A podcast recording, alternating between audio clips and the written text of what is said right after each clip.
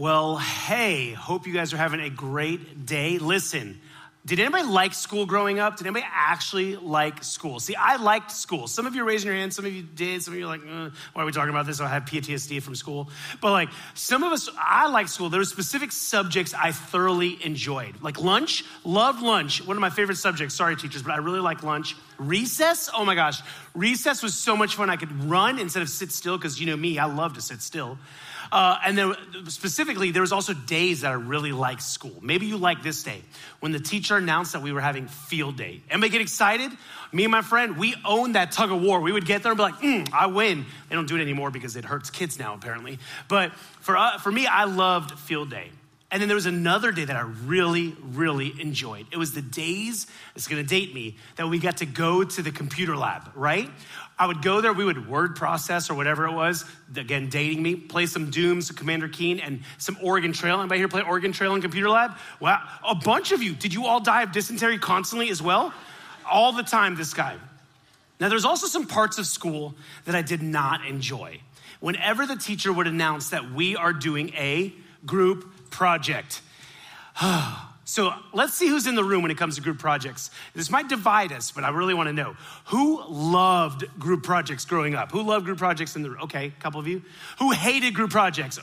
A lot more. Okay, just look around the room, a lot more. When it came to group projects, there was always three types of people, if you notice this. The first type of person, doers. These are the people who absolutely hated group projects. You know why, right? They're like, I'm independent. I'm autonomous, and I don't want to have to depend on you slackers for my grade, right? These are the people who are like, I'm just going to do all the work because if you did it, you, there's no way you would do it as good as I would. And all the doers in the world said, Amen, right?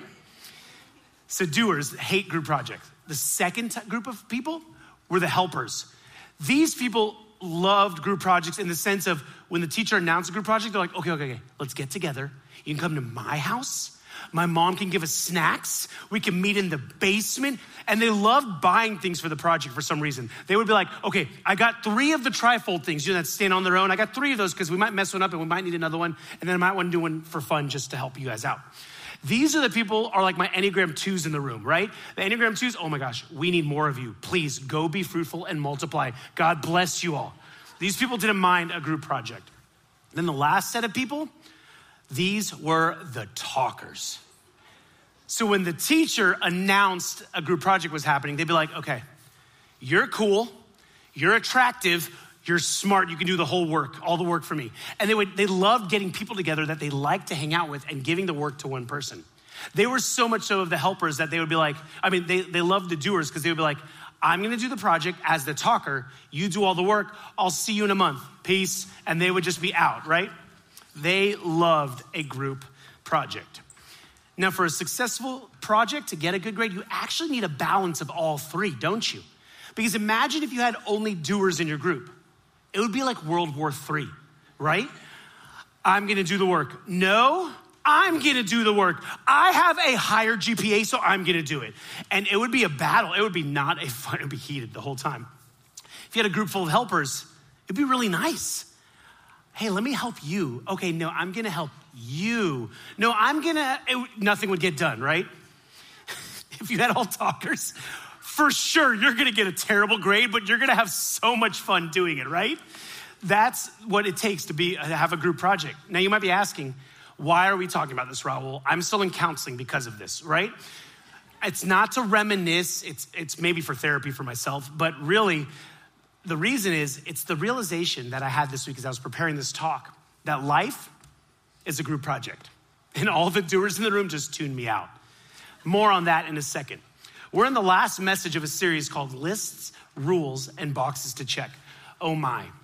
Do we ever feel that way? That that's our life? That we're just running this rat race of life, sending that email, finishing that project, doing laundry, taking the kids here, taking the kids there, cooking a meal, all over and over, studying for that test, and we're just trying to get ahead, and we can never feel like we can get ahead, right? And it's causing our hearts to always be racing. Because once we finish our to do list at the end of the day, we wake up just having to do it all over again, right? And it feels like our heart never stops until we get to this place of rest, but then the list just keeps getting longer and longer. Doctors are actually calling this, uh, diagnosing this as hurry sickness. a behavior pattern characterized by continual rushing and anxiousness. See, it's this feeling that I've got to keep up with, I've got to strive to be, I've got to do more, do more, do more in order to feel successful because we're all a bunch of success addicts, aren't we? We just want to check the boxes at the end of the day to make ourselves feel like we're accomplishing something.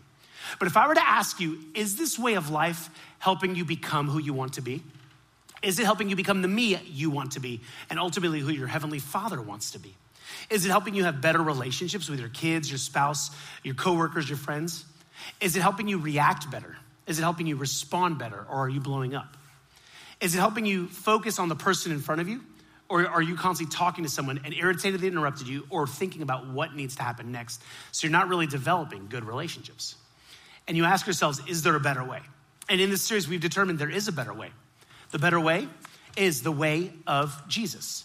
See, the life of Jesus, if you read in scripture about his life, he never hurried anywhere.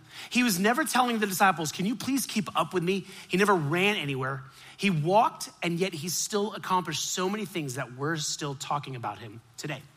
And the whole thing we've been talking about is this one statement is this way of Jesus. He told us to do this. He says this Yes, I am the vine, you are the branches.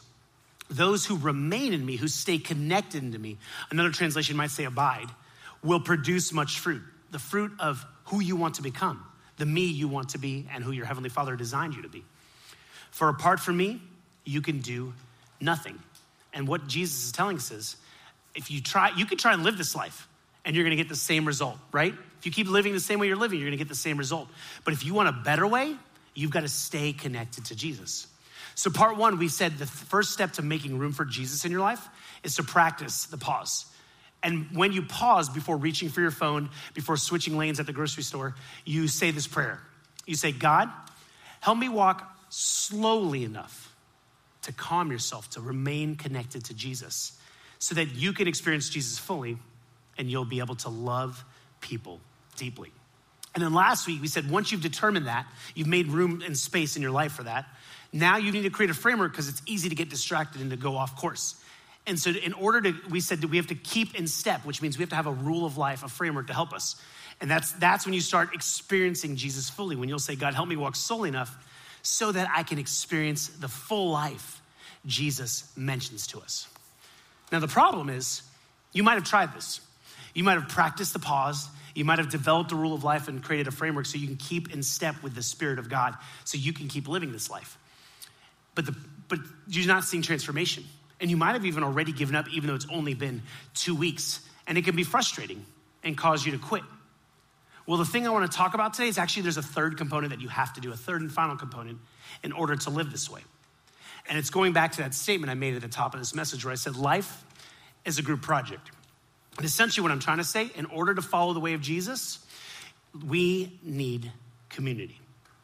Now, before you tune me out, and this is a typical groups message where the church wants me to feel guilty about not being in a group. I mean, that's part of it, but not the whole part, okay? I want you to think a little bit bigger than that. This is bigger than just sitting in a group and talking about your feelings.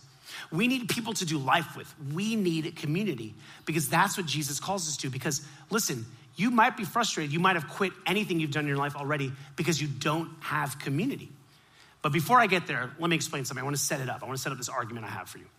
See, in America, we are terrible at community because we love our independence, don't we? We love to live in isolation and we're really good in individualism, even though we desire community. Let me give you some stats. Um, the rest of the world understands this better than we do, that community is necessary. They invite people over to their house for dinner or for meals in order to get to know them. In America, we invite people over only after we've gotten to know them. See, in 1984, about uh, the average American had three confidants, three people that they could share their last 10%, where they can trust them with anything. This, they did a study again recently.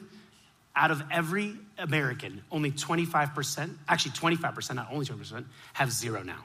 One out of every four have zero confidants. No wonder we feel chronically lonely, right? Stats are telling us one third of all Americans, 35%, are actually chronically lonely. This last stat, staggering. I'm gonna have to say it twice. 8% of all Americans have had a conversation with their neighbor in the past year. Did you hear that? 8% of everybody living in America has talked to somebody who lives around them. That's crazy to me. And that's why we need this message. That's what prompted me to want to say this is the third and final component because we feel forgotten. We need people in our lives, but we're so busy that we don't have people in our lives. We're running kids around, we're trying to accomplish more, strive more, hit our financial goals that people just get in the way, right? And we're never meant to do life alone. See, when life, when crisis hits, when life hits, we need people to encourage us, to help us keep going.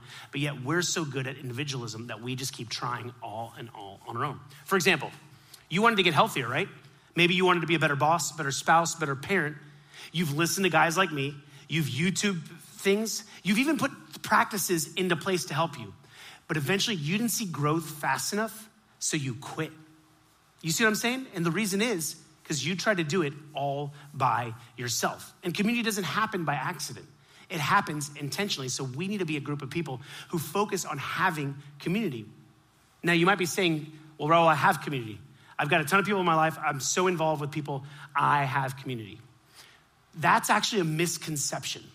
See, there's a bunch of misconceptions to what true community is. Let me give you three of them.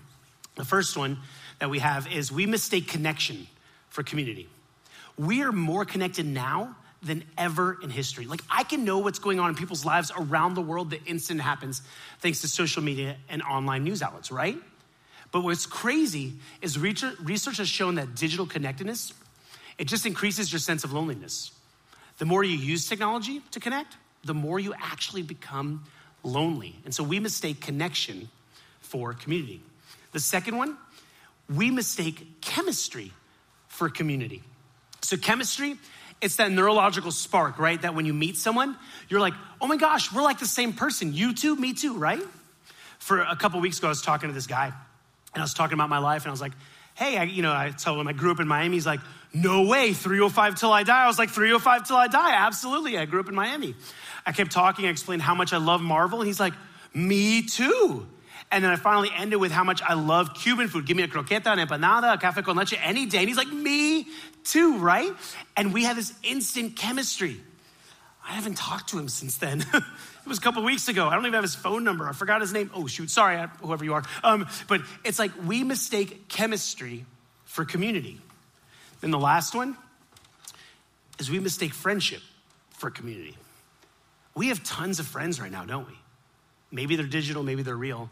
Some of them probably live 600 miles away and you text with them constantly. But when was the last time you spent time with them? Maybe one or two times during a year. If you're more intentional, maybe three to four times. And we've mistaken friendship for community. Do you actually do life with someone you call friend? Do you see, do you see what I'm trying to get at here? And, and for us, the thing, the thing we see is the thing I'm trying to get across is we can have chemistry with people and not have community. But also, let's flip that the thing I want to propose to you is we can have community without having chemistry, without having connectedness, without even having friendship. Let me explain. My wife and I, Annie, we were part of a married group, and when we joined this group, the only thing we had in commonality was we wanted community. Oh my gosh, it was so random. So one guy was an atheist, another couple were just starting at the church, another person had never read their Bible, another person was missionaries, and then there's us, right? It was just a ragtag group of people. It was so funny. And it was hard when we started the group, we're like, there's no way this is gonna work. And then we ended up laughing way too much in our group and really started growing closer and closer together the more time we spent.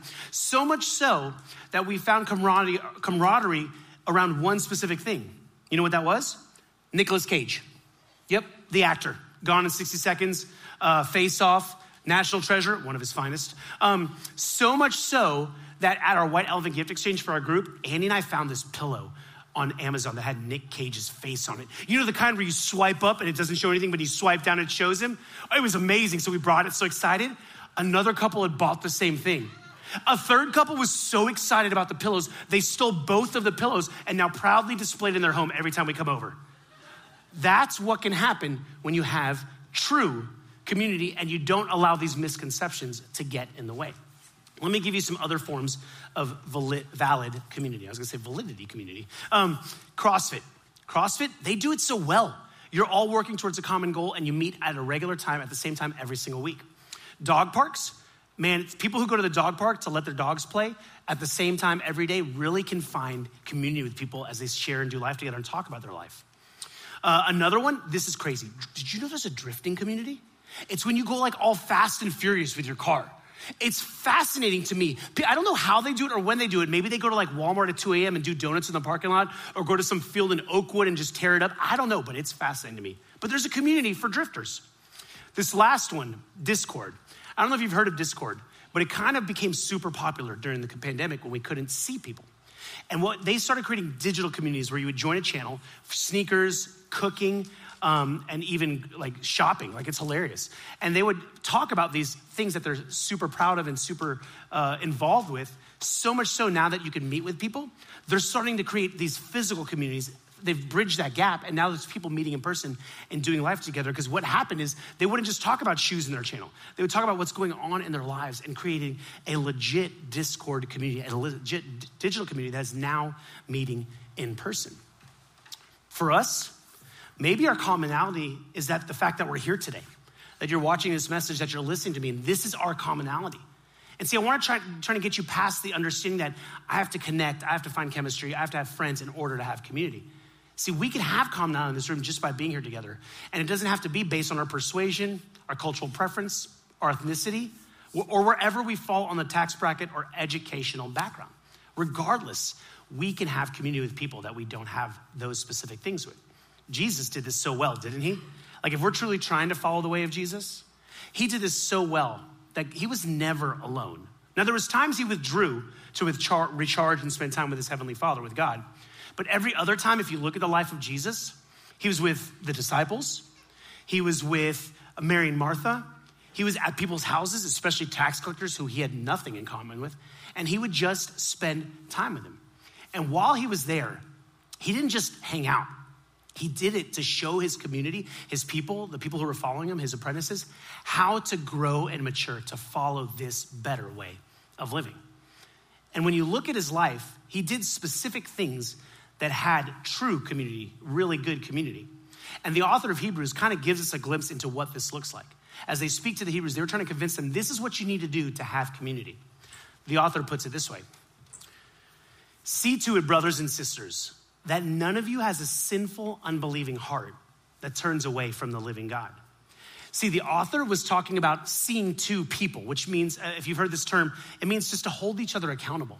We need to take care of each other. We need to be involved in each other's life. So you notice when someone is drifting off course, not drifting fast and furious style, but it's getting off alignment to following this way of Jesus that you want to f- follow. And essentially, the author here is saying the goal of community is to help you live the way you want to live and to become who ultimately your Heavenly Father wants you to become. But the problem is, you can't do it alone. We need people because if you're by yourself, you've tried it, you give up too easily.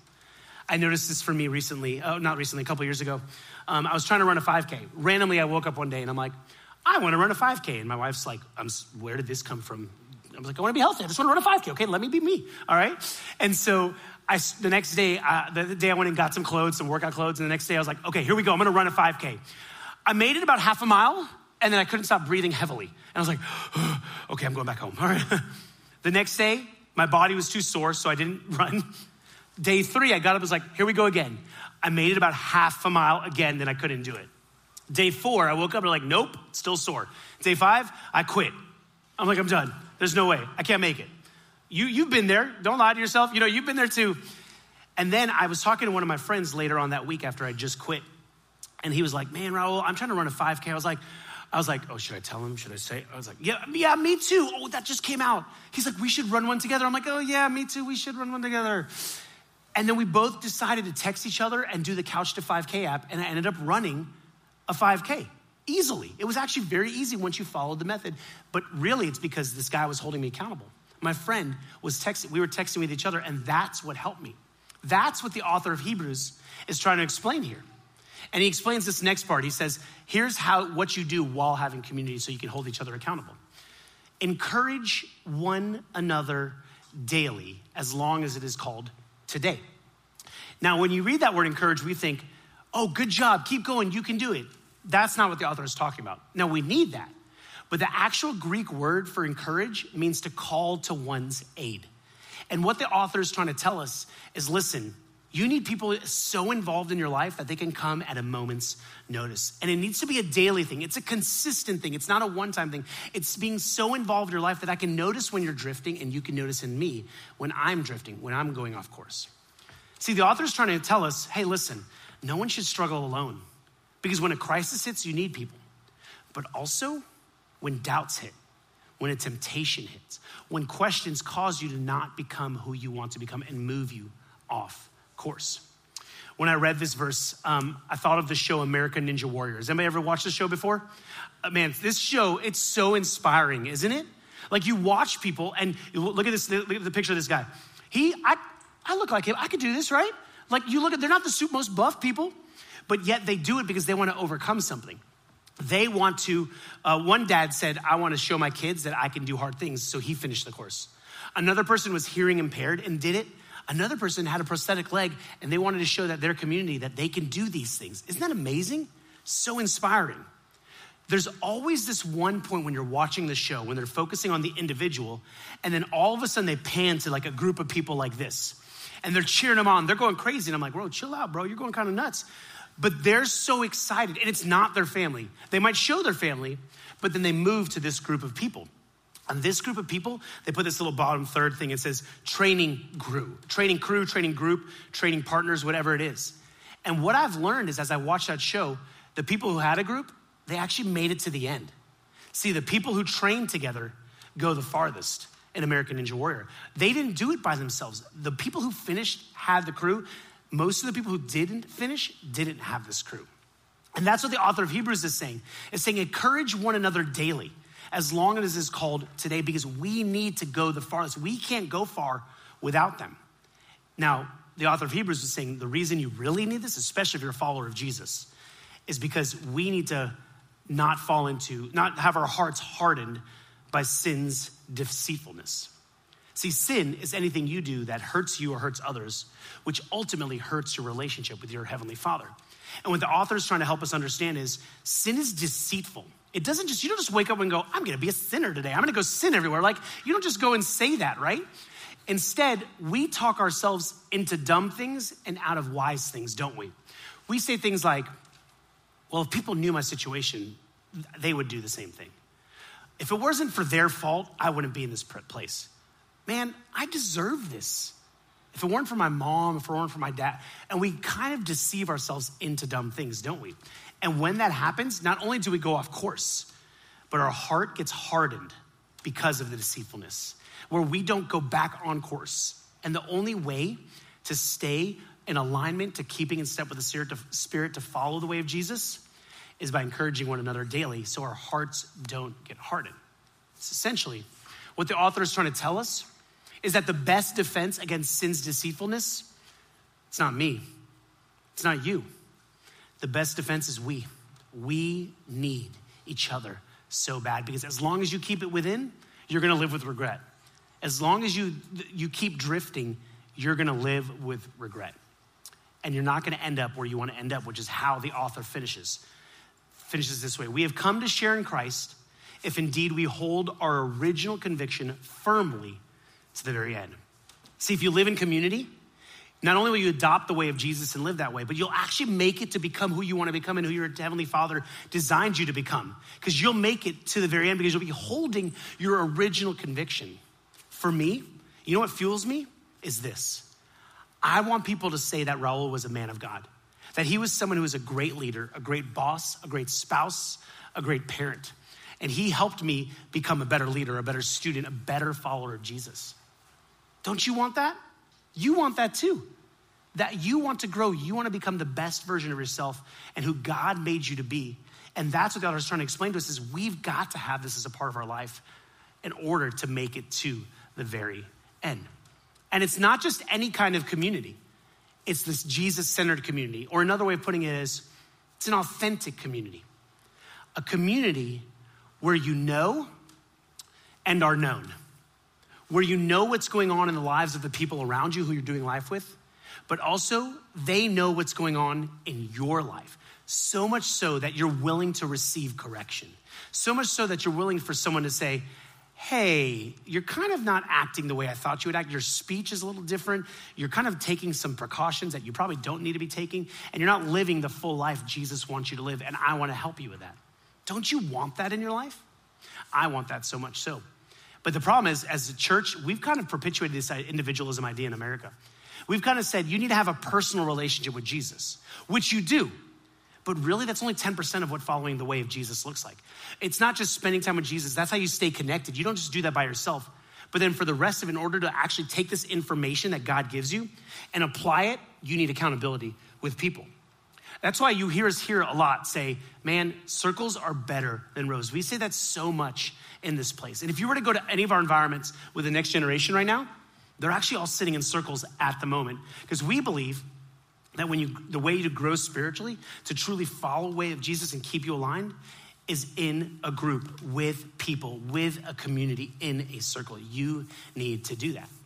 King solomon totally understand that. He was the wisest king who ever lived. He said this as iron sharpens iron so one person sharpens another see he believed that you can't be sharpened in isolation you need people now you might be sitting here going okay rahul great I need community. I'm just too busy. I've got too many things going on. I've got too many people that are I'm reporting to, or my boss expects too much of me. My kids' activities, there's just so many things going on. I just don't have time for people in my life. We all make excuses, don't we? We have we prioritize what, what is important to us, don't we? Like, for example, some of you yesterday might have binged on Dahmer on Netflix and finished the whole series, right?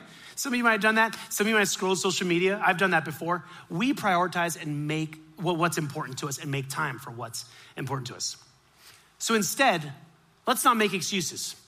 If we truly want to not be characterized by the life of hurriness and to produce a different result and to become the me you want to be and who your Heavenly Father designed you to be, here's the one thing I want you to get today. And if you don't get anything else, this is the one thing I want you to remember. I want us to be a group of people who train together. Not just try community. It's easy to try things and not make a commitment. When you train, you make a commitment, don't you? You're saying, I'm committing to doing this hard thing to become who I want to become, to get to this end result. And I'm gonna do it with other people. I'm not gonna train by myself. I'm gonna do it with other people because they're gonna help me go further, faster. And now, what are you training towards? Well, it's the prayer we've been saying this whole series God, help me walk slowly enough to experience Jesus fully and to love people deeply.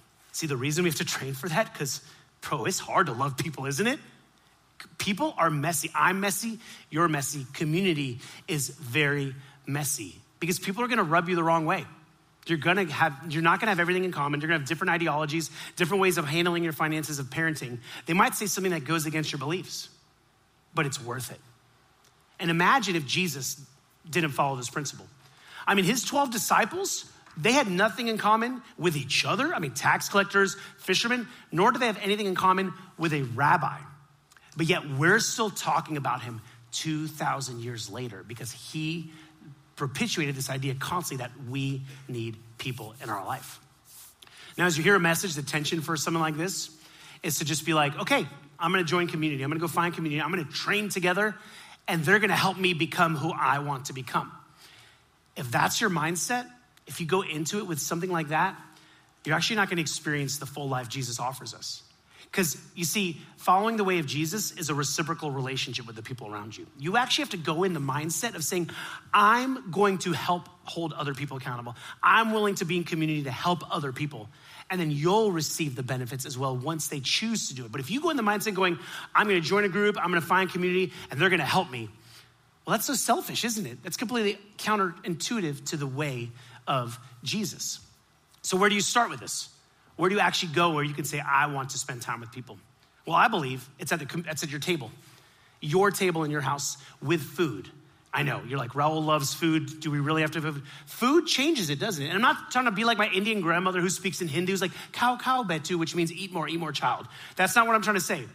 Just something happens at a table where people get relaxed, don't they? Like if you're an introvert and somebody asks you a question, you can just put food in your mouth. You don't have to answer the question. Just kidding, don't do that. When there's food around and you're sitting around a table, it's just more relaxed and you're more willing to have this conversation. And when you're there, the goal is not to just be completely vulnerable and say, spill your beans and say everything in your deepest, darkest secrets. That's not what I'm saying. But here's what I want you to do I want us to take a cue from Alcoholics Anonymous because they do this so well. They have community so well. And there's three elements to the beginning of all their meetings. And it's this number one, they have commonality. Someone sits down and they say, Hey, my name is, and I'm an alcoholic. They're willing to identify who they are. That's their commonality. They're, all, they're alcoholics, they're together. Then they're vulnerable. They have vulnerability. They're saying, I'm an alcoholic and I don't want to be. And then there's accountability, like the author of Hebrews says. They want to become better. They don't want to have to struggle with that anymore if they're struggling with that. So there's a commonality, there's a vulnerability, and there's an accountability that they have in those groups that I feel we need for true community, for Jesus centered, following his way, this unhurried life to have true community. And what's interesting is this is nothing new. Throughout all the scriptures, from the beginning in Genesis to Revelation, the authors, when they wrote to people, it was always with one another statements, assuming you were in community. They would make statements like, be devoted to one another, honor one another above yourselves, love one another, cherish one another, greet one another with a holy kiss. Oh, imagine if we did that. Oh my. But it was the assumption that you were in community, but then also community was messy. That means you're gonna have to bear with someone that you don't wanna bear with. You're gonna have to love people you might not, that might be hard to love. You're gonna have to honor people you might have contempt with. And so you can't go into this going, this is gonna be easy. No, it is hard, but it's a place, it's a place where you're learning to love others deeply. And that's why this isn't enough just to sitting in a row or watching on a screen. You need to take this information and apply it and find your community. And so the way you do that is you first you need to identify who your community is. It could be people sitting around you right now and you're in, in, just in the circle around you near you. It could be at school, the students that you just see on a regular basis if you're a student. It could be at work, in a neighborhood, at the dog park, if you're a drifter. You know what I mean? Wherever it is, it could be the circle around you is where you find community. You're not supposed to go grab somebody who you've never met to find community with. No, find the people around you. If you already have that kind of community, maybe you should be more intentional with it. Maybe get together and study scripture and pray for each other and share life struggles and hold each other accountable to finding to following this way of Jesus. So start wherever you're at. Maybe you've been telling someone, "Hey, we should get dinner." I say that a lot. Let's actually do it. Like invite them over for dinner and see if they're people you can be vulnerable with. Maybe it's someone has been holding you accountable and you don't like them anymore. Maybe you need to forgive them so you can go back to having community. It could be grabbing two or three guys and saying, let's get wings and let's hold each other accountable to this new way of living, this better way of living. If you want help with that, by the way, I've got material. Maybe it's actually joining a group here at the church. Starting Point Group, which is a, a new to faith or exploring faith kind of group, or even what Jake mentioned at the top of the at uh, the top of the service, it's a ruthless elimination of hurry. Taking these principles and sitting with a group of people and learning to apply them and being willing to be held accountable to get better, to become the me you want to be, and to become who your Heavenly Father called you to be. Start where you are, wherever it is. And you might be sitting there going, Rahul, this is easy for you to talk to. You're naturally good at this. You love sitting in circles and confessing all your sins and being vulnerable. No, I do not. That actually makes me cringe. I hate it, but I do it. It makes me better. It makes me a better follower of Jesus. It helps me be better for you as well. So let's be a group of people who do this. Because when you start doing this, here's the cool part you'll start realizing something, and it's this that hurry and love, they're incompatible. See, you can't rush around life. You can't just treat people as a series of checklists. When they interrupt your life, you've got to come to their aid. You've got to encourage them and come to their aid, like the Greek word talked about. When something happens, here's the, when something happens in their life, they'll interrupt your plans. Here's the cool part you'll respond without even thinking. You'll be so loving and kind. You'll start exuding peace and patience. Enjoy all those fruit that you've tried to produce, but only Jesus can actually produce as a result of following Him in your life. And so ultimately, let's be a group of people who understand this prayer that when you say it, it's no longer something you're trying to convince yourself of, but it's a natural response to following the way of Jesus. God, help me walk slowly enough to experience Jesus fully and to love people deeply. God designed us to be in community with one another, didn't He? We're never meant to do life alone. And so let's be a group of people who are gonna train together and not just be living in isolation and be great at being individualistic, but realizing that following Jesus is actually bigger than that, that we need community. And he commands us to love one another. So, to wrap everything up we've talked about in this series, we're gonna practice the pause. We're gonna wait five seconds before reaching for our phone or doing something compulsive so we can spend time listening to the person in front of us or responding better, reacting better, not blowing up or blowing uh, or even burning out. We're going to create a framework and keep in, in order to keep in step with the Spirit to help us follow this way. And then, like we learned this morning, we're going to be a group of people who train together because the people who train together do what? They go the farthest. They hold to their original conviction. Now, before I end this morning, there's one thing I, I realize that we haven't done yet. And if you're in here and you've been trying to follow the way of Jesus, but you've never actually chosen to follow Jesus, this is kind of impossible. And so I want to give you an opportunity to choose to follow Jesus this morning, to make that decision to say, I've never chosen to follow Jesus. Today, I'm going to do that. And we're told, Paul tells us, the Apostle Paul tells us in Scripture, that if you confess with your mouth that Jesus is Lord, which means he is the Lord over my life, I'm going to make him king over my heart, and I'm going to submit my ways to him and give him my life. If you say with your mouth that out loud and you believe in your heart that God raised him from the dead, that you believe God sent Jesus, his only son, to die for you that he will, and when you believe that, when you confess that he came back to life after dying, which is a crazy thought, you're forgiven of your sins. And if you remember, sin is anything you do that's hurt yourself or hurts others, which ultimately hurts your relationship with God. He has forgiven you, so you no longer have to strive for His love anymore. He looks at you and He is pleased and He is for you and loves you. You don't have to keep trying to earn His love. And that's why He sent Jesus, so you can have a relationship with Him, not through a person, but directly to Him every single day.